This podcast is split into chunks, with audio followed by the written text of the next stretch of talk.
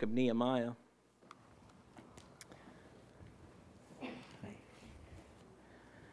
Nehemiah is such a wonderful Old Testament book, and uh, Ezra, Nehemiah, and Esther. If you've not read through them in a while, this would be a good time to do it. Um, each Wednesday evening, I'm going to try to bring you a, a, message from Nehemiah for the next couple of weeks and uh, just share uh, some truths from the Word of God out of the book of Nehemiah. And uh, so, if you'll turn there with me and pray for me tonight, I have a very sore throat, and uh, I blame Lucy for it tonight. So, and uh, so, but uh, my throat is really, really sore. So please be in prayer for that. I'm grateful for Kyle coming in tonight. Amen. that was a huge help. And so God just blessed me. I saw him walk in the door, and I went, ah. so, and uh, let me uh, let me have you turn to Nehemiah chapter one. We'll begin reading in verse one. We'll read on through verse seven, and you can remain seated this evening. It says, "The words of Nehemiah, the son of Hachaliah." And it came to pass in the month of Chisleu in the 20th year, as I was in Shushan, the palace, that Hananiah, um, one of my brethren, came, he and certain men of Judah, and asked them concerning the Jews that had escaped, were, uh, which were left of the captivity, and concerning Jerusalem. And they said unto me, The remnant that are left of the captivity there in the province are in great affliction and reproach. The wall of Jerusalem also is broken down, and the gates thereof are burned with fire. And it came to pass when I heard these words that I sat down and wept and mourned certain days and fasted and prayed before the God of heaven. And I and said, I beseech thee, O Lord God of heaven, the great and terrible God, that keepeth covenant and mercy from them that love him, for them that love him and observe his commandments. Let thine ear now be attentive and thine eyes open, that thou mayest hear the prayer of thy servant, which I pray before thee now, day and night, for the children of Israel, thy servants, and confess the sins of the children of Israel, which we have sinned against thee, both I and my father's house have sinned. We have dealt very corruptly against thee, and have not kept the commandments, nor the statutes, nor the judgments which thou commandest thy servant Moses. Let's pray. Father, thank you, and ask now that you just. Let me uh, share with you. I, uh, when I first started teaching Sunday school classes, my pastor um, encouraged me not to get books uh, like regular Baptist press books and read them and then do my Sunday school lessons. What he had me do was he had me sit down and read the Bible, and then he would have me write my Sunday school lessons from having read the Bible he would then look at my Sunday school lessons and approve them, and then I could go in and teach those Sunday school lessons based upon having read the scriptures. Uh, one of the things he encouraged me to do was use the Strong's Concordance, and he tried to get me to not read other material because he believed that the Holy Spirit of God uh, would speak to your heart as you read and study. Uh, it was one of the best things that ever happened to me. Since then, you know, I've read books on different subjects but this was one of the first um, books that I had done in a study and had taught it as a Sunday school class. And I had to teach it to the adults. And so that was exciting for me. And uh, so I wanted to make sure that I got everything right. And as I put this together again, I was going back, and you, I don't know if you folks know, when I first got here, my computer crashed, and I had thousands of messages on my computer, and I lost the, all of them and uh, I had carbonite.com or whatever, and they're supposed to be pristine and keeping everything. Well, they do as long as you put it on your desktop. And so I was saving all my files thinking I was saving those, and I didn't. And so God has encouraged my heart to come back and do a, a deeper study again. And it's fun to do it again. it's getting exciting to get back into the Word of God this way and not rely on what might be in a file drawer. And uh, so I share that with you because uh, there's a uh, a couple of lines in here in verse 6. It says, Let thine ear now be attentive and thine eyes open, that thou mayest hear the prayer of thy servant. And really, that's going to be kind of the focus of the message tonight. And, you know, there are many times in the scriptures that we find the Lord sending a man to do a task that is seemingly impossible for them to complete. Uh, when I took um, uh, Bayview Baptist Church at the time, uh, there were 27 people voted me in, six stayed. And in 13 years, God built a work there, brought a young man in. That young man took that work, and I've brought, been, have been brought here. And uh, when I came out, I saw a big task ahead of me. But I see so much potential here at Calvary, and I see so much potential in the community uh, to reach the lost. And when you look at this, there are times that a task looks impossible for us to complete. Well, this is true. They personally are not able to complete the work, but those that trust the Lord, we see the impossible made possible. There's so many times that we look at something and we say, well, it's impossible, or things aren't the way that we think that they should be, and so we find that it's impossible to accomplish something. And I see here that Jerusalem was in a very tough situation. I mean, you look at their condition uh, that they were in. And uh, they're in a tough situation. The wall had been brought down and needed rebuilding uh, for the protection of the people of God, and so they needed to build that wall back up. And so the Lord ultimately is their protection uh, for the people, but this stopped the attacks on Jerusalem and it fortified the city whenever the wall was up. And Nehemiah, by the way, his name means Yahweh consoles. That means that God consoles or is there to comfort. And so Nehemiah was chosen of the Lord to complete an impossible work for man. And when you look at what he had to accomplish in a, uh, such a short period of time, for a man to do that, it's impossible. But with God, we say this all the time all things are possible. For man, uh, and, the, and you look at it, the Lord knew that he could rely on faithful Nehemiah. When I read this book, what I see is God knowing that he could count on Nehemiah to get the job done. And as I thought about this through this study, we're going to see the character of a godly man. And you'll see Nehemiah and his character will really shine through throughout these chapters. And then you'll see the work of the Lord. You'll see what God accomplishes through a people. And, and we'll talk about it because the Bible says, and these people had a mind to work. And then a people just willing to work and a heart of confession and repentance. A group of people that when Nehemiah came on the scene, you look at verse uh, 6 and 7 and he talks about that he prayed day and night and that he confessed his own sins as well as the sins of the nation of Israel. And he spoke specifically about some sins where they had sinned against God. And so Nehemiah is bringing all of this out. And the wall was just part of the work. But I really believe what God was doing, more than just rebuilding a wall, he was rebuilding a people. He was rebuilding what he was doing. And rebuilding a people was God's plan. And you know, you know this to be true because if you read Ezra, Nehemiah, and Esther, you see the conditions of things and you see God rebuilding his people, bringing that small remnant together to bring forth his work. And so it was an amazing set of books here uh, to get a hold of.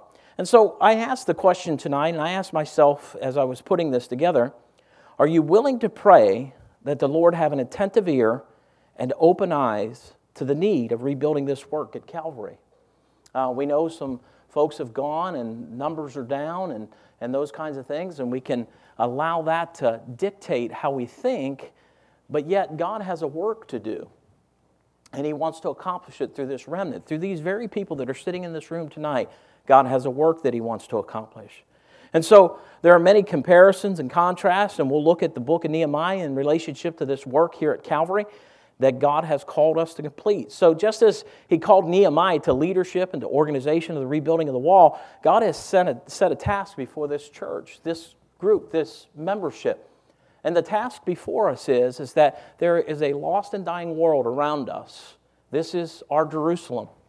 And God wants us to go out and reach these people with the gospel that He may be lifted up, that the very foundation that we build it upon is Him.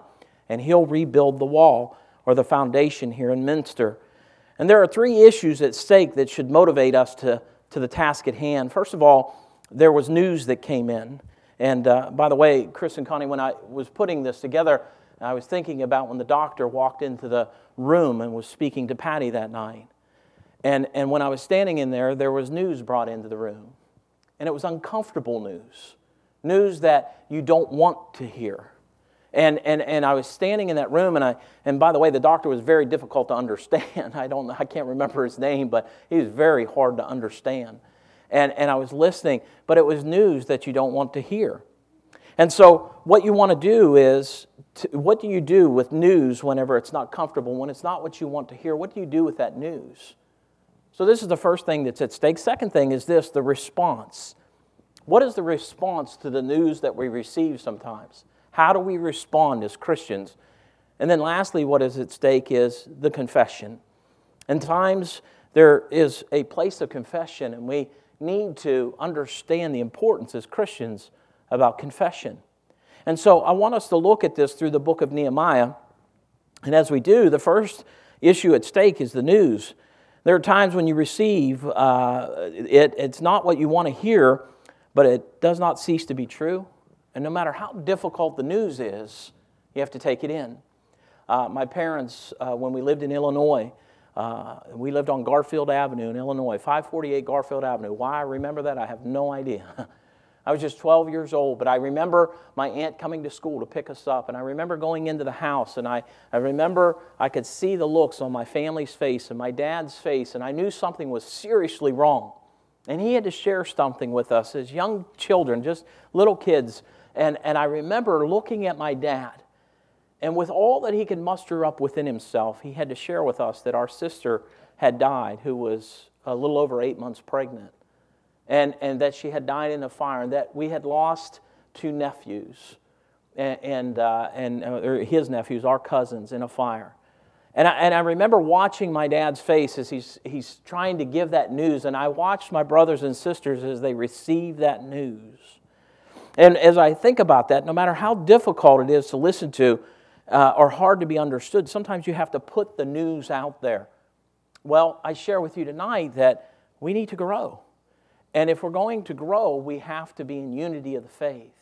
And part of unity of the faith is this is that we're all on the same page, working for the same God, the same Lord Jesus Christ, working and building off of that foundation.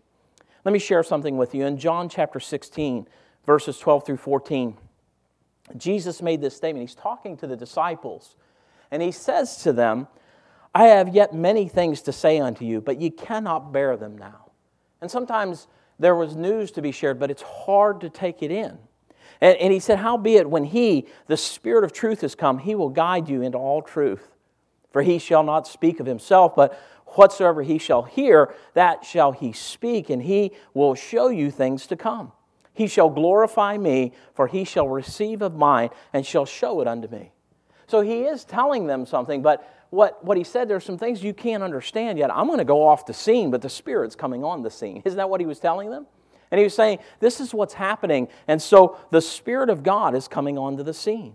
And Jesus had many things to share with the disciples, but knew they could not bear it. But in due time, they began to understand as the Holy Spirit began to work in their life. What we need at Calvary is we really need God the Holy Spirit working in our lives. We need God the Holy Spirit really working in our hearts. We need God the Holy Spirit to drive us to do those things that we know are best. And, and not just things that are good, but what is best. And we need the Holy Spirit to do that for us. Nehemiah receives the news about the condition of Jerusalem. It was around November, December. Chislev is that, that month, and it was not good. But instead of retreating, he turned to the Lord with the news. Instead of saying, you know what, I'm done. I'm finished. That's not what he did. He didn't retreat, he went and did what needed to be done. The conditions were terrible. There, were, there was captives, a broken wall, and only a small remnant left behind, and the need was great, and the task was overwhelming. When you look at the number of people compared to the size of the work, it was unreal. And yet, God wanted to use that small remnant to accomplish something. And do you know, you think about it many a times when Gideon went into battle, he didn't go into battle with everybody, did he? Everybody that he thought he needed, he went into battle with a very small group of people compared to what he had. And, and, and, so when you look at the numbers that Gideon actually went into battle with, it wasn't what he thought he was going to go into battle with. But yet God they even came in and swept over and won the battle, didn't he? He's the one that took care of everything. There are times in our personal lives and in the life of the church, the conditions are not ideal, but God's still at work. So, as Hanani shared with Nehemiah, the Lord is using His word to reveal to us the need at Calvary is great. God has a small remnant that He wants to use, and you're a part of that remnant. You're a part of that group. You're a part of what He wants to use. And so you think about this. What do you do with the news that we're receiving tonight? Well, let's take it all to the Lord in prayer and let it motivate us, not deflate our faith, but motivate our faith.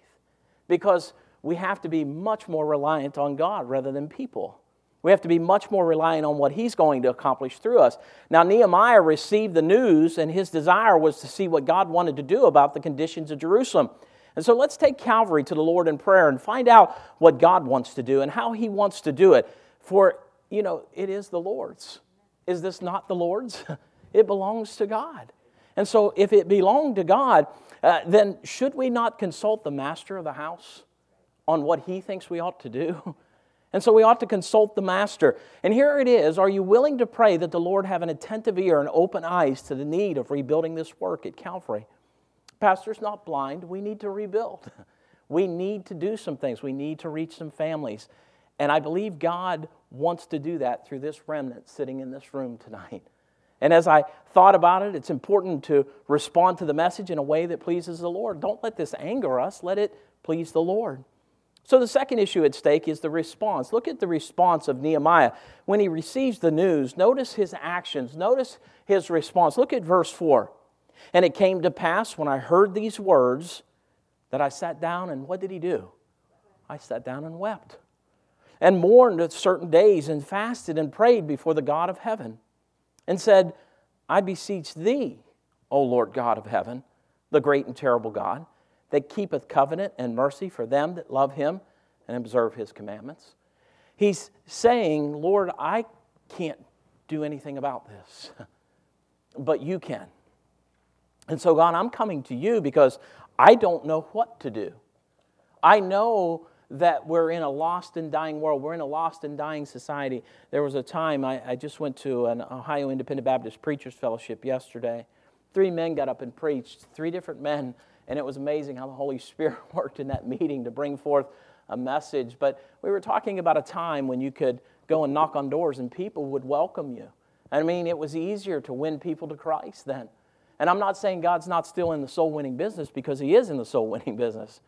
But I remember when I first went to Colonial Beach and what it was like, I was in someone's house probably every other day. And it was easy to knock on doors and people would invite you in. And today there's that resistance. And what we have to ask God is God, help tear down that wall and help us to build up this wall. And so as we look at this, the second issue at stake is the response. Let us stop looking through the windows of the past and start working toward a future as a team for the glory of the Lord. You say, what team? This team right here. Us, this group. Let us work toward doing something for the glory of the Lord. Now, what type of response are you going to have as we look to rebuilding this ministry for the Lord Jesus Christ by the power of the Lord? Let our response be a humble response. I think that's what Nehemiah's was. It wasn't a response of anger, we see a heart of humility. And he, and he approached it with a heart of humility. And so let our response be a humble response that Nehemiah approached the news he received about Jerusalem, he approached it with a humble spirit. Now, there is a work that needs to be rebuilt at Calvary, and if the Lord can rebuild the walls of Jerusalem in 52 days, what is He willing to do for this remnant sitting in this room? I look around, I know there's some really faithful people in here. There are some folks that have been here for quite a while. And there were probably days, and there was a heyday when probably these pews were filled from front to back. And maybe even with that wall busted out and the pews going all the way to the back wall. And those are wonderful days. But do you know there is yet a future with God? Amen? And so, what we have to think about is where are we going to go? Now, we can just sit and look through the window of the past, or we can say, Lord, what is it that you want to build now? Where is the direction that you want to take us? What direction do you want to take us in? And I believe that's a heart of humility. Now, let it be our desire that the Lord hear our prayers. Look at the attitude and spirit of Nehemiah's response. It wasn't a blame game. It wasn't that, well, it's this person's fault or that person's fault or that pastor's fault or this deacon's fault or uh, it's a Sunday school teacher's fault or it's someone's fault. Someone has to be blamed. That's what the government does, don't they? That's how, the, I mean, I worked for the federal government. I know what it's like to just see people get blamed for things all the time. That's not what God desires. He desires a heart of unity. It's not a blame game. And so, uh, or should we get angry with each other or with the Lord? But a heart of humility that changed the course of Jerusalem. When I look at Nehemiah, his heart of humility is what changed the course of things, how he approached it. And so when Nehemiah heard the words, he sat down. He just sat down. And what is the next thing that he did after he sat down? He wept. And then he mourned certain days. And he fasted and he prayed. That's a different approach, isn't it? That's a heart of humility. That's saying, Lord, we need you in this. And here's the thing when Nehemiah heard the words, he did these things, and let all of us count on the Lord to rebuild the walls at Calvary. And be encouraged to do the following with Pastor. Let's sit down together.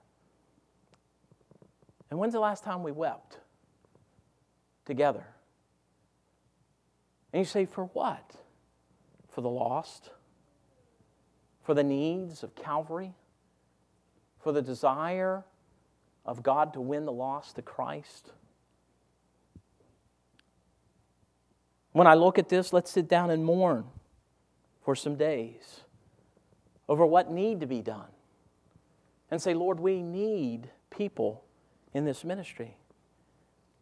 Listen, the harvest is plenteous, but the laborers are what? They're few. We need some laborers, Lord. I can't make laborers, the Lord can.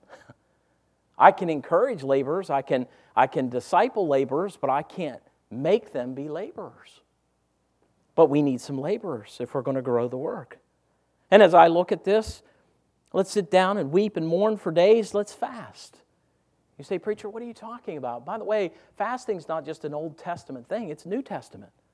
And if you've never fasted, it's very healthy for the body. And I, I can bring a message on what it means to fast, and fast is not a light, uh, weight loss program, by the way.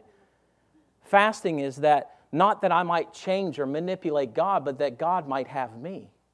That's what fasting's really about. And that's to let the Lord have me. So maybe fast and pray together. Pray before the God of heaven. now, think about that for a moment. Who are we praying to? The God of heaven. The one who created the heavens and the earth. Can He help us?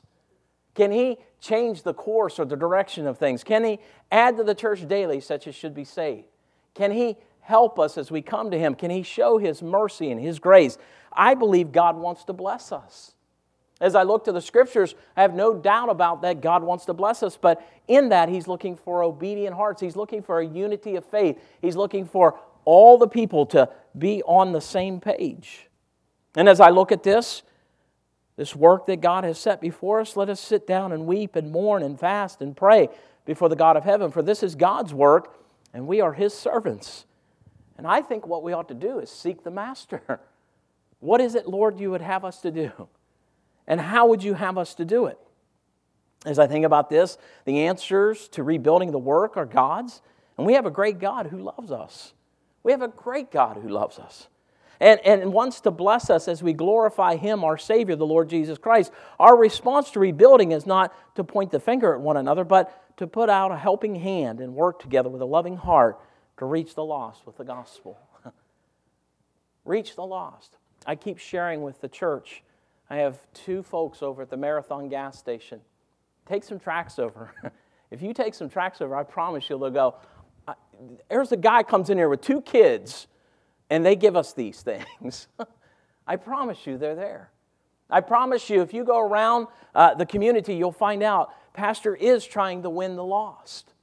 Pastor is knocking on doors, and I want to win Todd Wygant to the Lord. You ought to write that down and start praying with Pastor. I want to win him to the Lord. Yesterday, I, was over at Wagner's and, and, and ran into Wally, and I said, We need to get together. He goes, Yes, we do. And he said, How is Michael doing? He asked about my son. I'm grateful that my son kept a good testimony while he was there. Amen? And the thing of it is, is that what if we win Wally Wagner to the Lord? What if we win Todd Wygant to the Lord? Hey, listen, pray with Pastor. I keep running into these guys. Bill Ernst, who owns the archery shop in town, I haven't forgotten about him. My wife's at the bank and, and she's working with people that, that are you folks are related to. And, and she's trying to win people to Christ. I think God placed her in the bank to do just that. But we are trying to win people to the Lord. And I want you to start praying with Pastor because I believe God is just this close to breaking down some strongholds. I believe God's about to give this church a breakthrough. And when He does, I don't know if we're going to be able to handle the blessing. But I know my God wants to bless Calvary Chapel Baptist Church. Hey, listen, He didn't put this church here by accident, He put it here on purpose. Amen? And He did it so many years ago. Let, not, let not our hearts get discouraged. Let, let, it, let it not be troubled. And we look at this and we see this and we say, God, what is it that you would have us to do? When I look at this, Nehemiah, I recall the character of God that he served the Lord God of heaven, the great and terrible God, the God that keeps covenant and mercy. That's wonderful thoughts, isn't it? God doesn't give up. God wants us to carry on. And sometimes it's troubled times, it's hard times. I was listening to guys preach yesterday, and some of them are so brokenhearted. They said their Wednesday night services are so down now. So few people go to a prayer meeting on Wednesday nights. And I mean, these are good men in good churches. I talked to Brother Edwards not long ago. He said, I have 17 on Sunday morning, 350 on Sunday night, and I may have 100 on Wednesday for a prayer meeting. And it's probably one of the most important things we do as a local New Testament church. Hey, listen, it's not just Calvary, and I'm not trying to compare. I'm just simply saying the world out there needs Christ. If the pews are going to be full, then we have to reach the lost with the gospel. I can't win people to the Lord, God wins them. I just must plant and water, amen? And I share the gospel. So I challenge you anytime you get an opportunity, give someone a tract. Well, Pastor, you know, uh, this, that. No, no, no, no, no, no. Just start handing out tracts. Don't let the devil give you any excuse in your mind. Some have told me, well, it's the condition of the building. Some have told me, well, it's the way it looks on the outside. Some have told me, well, they were here in the past. Some have told me, well, it's this and it's that and it's the. Hey, no, no, no, no, no. It's none of those things. We have a great God. Amen? Amen. And it can't be all of those things. And what it is, is that there is a world out there that know not Christ. And so, what is our response? Notice the condition to God displaying his character to the people of Jerusalem. For them that love him and observe his commandments. He said, The great and terrible God that keepeth covenant and mercy for them that love him and observe his commandments. One of the things he's commanded us to do is go ye into all the world and preach the gospel to every creature. And by the way, there's some creatures out there today, are there not? I mean, it's amazing. I, you know, I, I, I, I get on a rabbit trail, I'll stop. Just getting my phone the other day, and I, I was just standing, I was stunned. I, I kept looking at the guy's ears, thinking, who does that to their ears? Who in the world does it? I mean, I got enough holes in my body, amen? I don't need to add those, you know what I mean? And, and all I kept thinking about is, is he saved? Is he saved? Is he saved? You pray. His name is Matt. He said, My dad was a preacher up in Lima. Because your dad was a preacher doesn't mean you're going to heaven. Amen? So you pray for me. I'm going back to see Matt. We had to, we got new, we got Ohio phone. I'm a real Ohio resident now. I got an Ohio number. Amen? And so that's what we went over there for. And I spent, and I, I don't think God did this on accident. Anita's phone wouldn't activate. And so I had to keep going back and going back. This was Monday. I was in that store so much, I thought I could run this place for you. And I, and, and I don't think God did that on accident. He did that on purpose, and I had to keep talking to Matt and talking to Matt and talking to Matt and talking to Matt. And finally, Matt started to reveal who he was and what he's doing, and he's got a wife and he's got kids. I think God wants that man to get saved. Amen. Now, you go over there and you hand him a tract and say, Hey, my pastor was in there the other day, and he said you need to get saved. go tell him. And the thing of it is, is that God can do some amazing things. To blame each other or your pastor for the condition of the walls as members will not solve what we need to accomplish, but a heart and a mind to do the work that is set before us. You're there in Nehemiah. Just turn over to chapter 4 real quick. I want you to see this. Nehemiah chapter 4, look at verse 6. So built we the wall and all the wall was joined together under the half thereof. And what does it say? For the people had a mind to what, folks? That means they were together on this, right? They're working together, they're on the same page. Pastor Warnick has no greater desire than to see souls get saved. I didn't come out here for any other reason but then to love on you folks and to win the lost to Christ. That's why I came. And my greatest desire is to see people get saved. My greatest desire is to see souls come to Christ. My greatest desire is to watch God add to the church daily, such as should be saved. My greatest desire is to see God start calling young men out of this church to go to the ministry, to go to the mission field, to go into the pastorate. My greatest desire is to watch God do that. It won't be me that does it, by the way. It won't be the man that stands behind the pulpit. It'll be the God that we serve that does those things as we have a mind to work. So build we the work, and all Calvary was joined together under the half thereof, for the people had a mind to work. the last thought is this the work must begin with a heart of humility. The work must begin with a heart of humility. When I look at verses 6 and 7, I see a man who, with a heart of humility, came before his God, the Lord God of heaven, the great and terrible God that keepeth covenant and mercy for them that love him and observe his commandments. Here comes Nehemiah. And he asks God with a humble heart, Let thine ear now be attentive and thine eyes open, uh, that thou mayest hear the prayers of thy servant, which I pray before thee now. But when he does that, notice what he does. There's a heart of confession. And he says, For the children of Israel, thy servants, and confess the sins of the children of Israel, which we have sinned against thee. Now, notice what he says both I and my father's house have what? Sinned. We all have sinned, folks. We all do. What we need to do is confess it to God and say, Lord, we want to be used of you. Now, listen to me. Stick with this for just a moment. The third issue at stake is the confession. The request is before the Lord to listen unto the cry so that the hearts are prepared to do the work that the people are called to complete. And I believe God often puts a project before the people to help bring them into focus with the Lord's will. And He reveals those that are unwilling to cooperate and those that are willing. And by the way, when we get into these messages, you'll see there are some unwilling participants in the rebuilding of the wall. There was, there was trouble without and there was trouble within. And the thing of it was is that God never stopped working. There is confession that takes place by Nehemiah, and the Lord begins to work in the lives of others as a spirit of repentance begins. If we want to see revival, we have to have a heart of repentance. We have to have that desire to see God work. The request is this an attentive ear and open eyes, that the prayer of his servant be heard as he prayed day and night for the servants and confession of sins that have been sinned against God. And notice that Nehemiah includes himself and Pastor doesn't exclude himself, Pastor includes himself. We have all sinned and fall short of the glory of God. Amen? And we all need to confess our sins because He's faithful and just to forgive us our sins and to cleanse us from all unrighteousness. And notice that He includes Himself in the sinful behavior against God, and He then unfolds what the sins include. So, what did they include? Notice that He says, We have dealt very corruptly against Thee. He's talking to God. Now, wait a minute. I'm looking at Nehemiah's life and I'm thinking, here's a man who fasted, mourned, prayed certain days. I mean, he did all these things and he says, Look, I'm a sinner.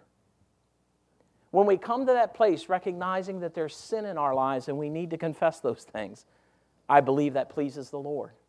God can begin to do a work at that point. As, as we see this, uh, he, he says, These are the things. This is what it included. He said, We dealing corruptly with God, not keeping the commandments of God, not doing the things that God has called us to do. And by the way, God has called every Christian to be a witness. That is not a gift, that's a command in the Bible. Amen? It's not that you're gifted with that. I've heard people say, Well, I'm just not gifted in witnessing. It's not about a gift, it's about the fact that we should witness.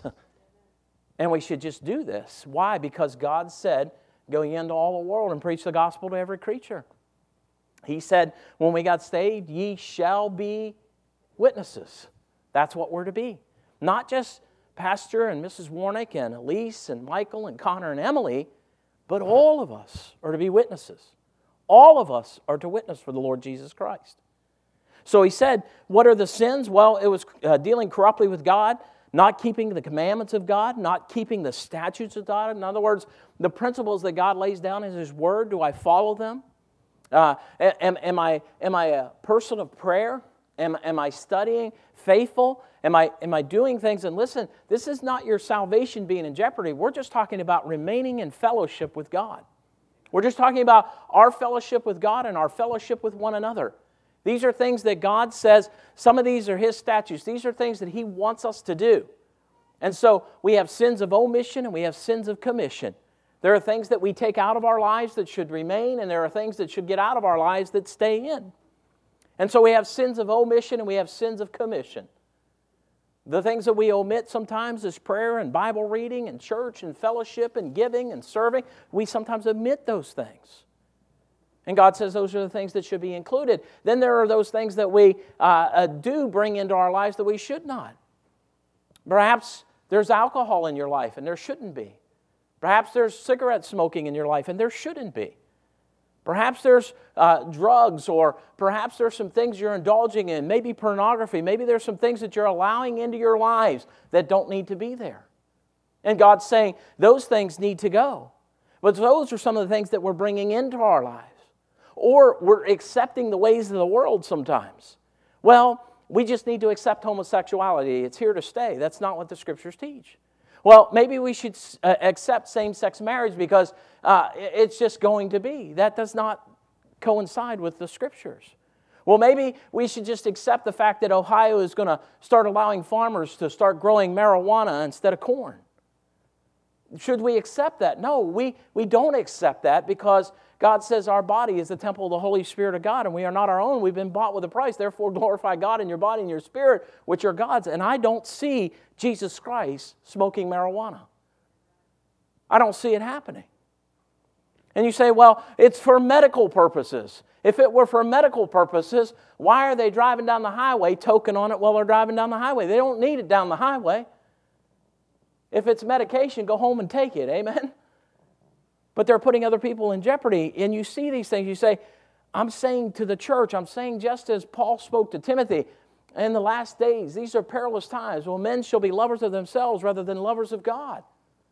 Having the form of godliness, but denying the power thereof, from such turn away, God said. But listen, we need to have the power of God on Calvary. So maybe there's some things in our lives that need to go. Maybe there's some things that need to come out of our lives. We're not taking the time in this message to take apart all these various sins, but suffice it to say, the message was to repent and confess, for we need the Lord to complete this work. we need God to do this. Nehemiah was looking to the Lord for his plan to protect his people and to rebuild his wall and to grow that remnant. And if you desire to see God and have us grow spiritually and numerically, be willing to come forward with your pastor and with a heart of humility, and let's confess. And let's say, God, I'm not where I need to be. God, we need to be in the unity of the faith here.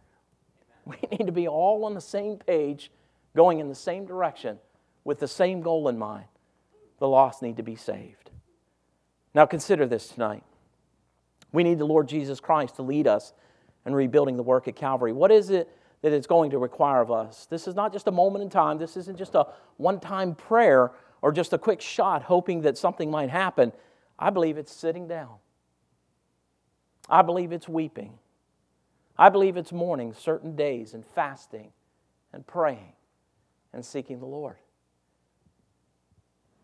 Let me share this with you. Your pastor only knows to preach the word. I don't know anything else, folks. I really don't. I know to preach the word and I know to win the lost. That's what I know. I don't know a whole lot beyond that. But I will tell you this let's witness to the lost and stay faithful in the work and let the Lord build the house. Let me share these two verses with you and then we'll go to God in prayer. The first verse is this the Lord's responsibility. You might want to write this down. And this is God's responsibility, is not mine. Psalm 127 1. Except the Lord build the house, they labor in vain that build it. Except the Lord keep the city, the watchman waketh but in vain. Psalm 127 1. Except the Lord build the house, they labor in vain that build it. If we're trying to build this work, then maybe God isn't. But if we say, Lord, we're going to do our part and we're going to ask you to build the work, let me tell you the pastor's responsibility.